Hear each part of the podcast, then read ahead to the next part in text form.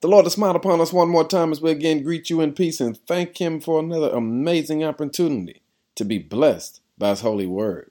Shout out to each and every one of you for downloading the St. James BC New Church app. We're making history together. Our word for the day is the will of God. Have you ever asked yourself what was the real will of God? What does God really want for you?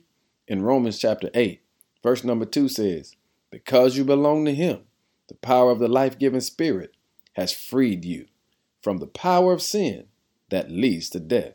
Did you hear that? The Lord's will is that you will be set free, that you will understand the power you have in walking through life, not having to bow down to the sins of life. He lets us know that His good and perfect will, it not only leads us to joy, but it also reveals to us His grace, wisdom, love, and power that the world can see that there's nobody like Jehovah.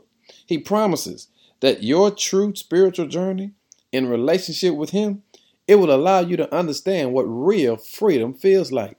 It's the power of God.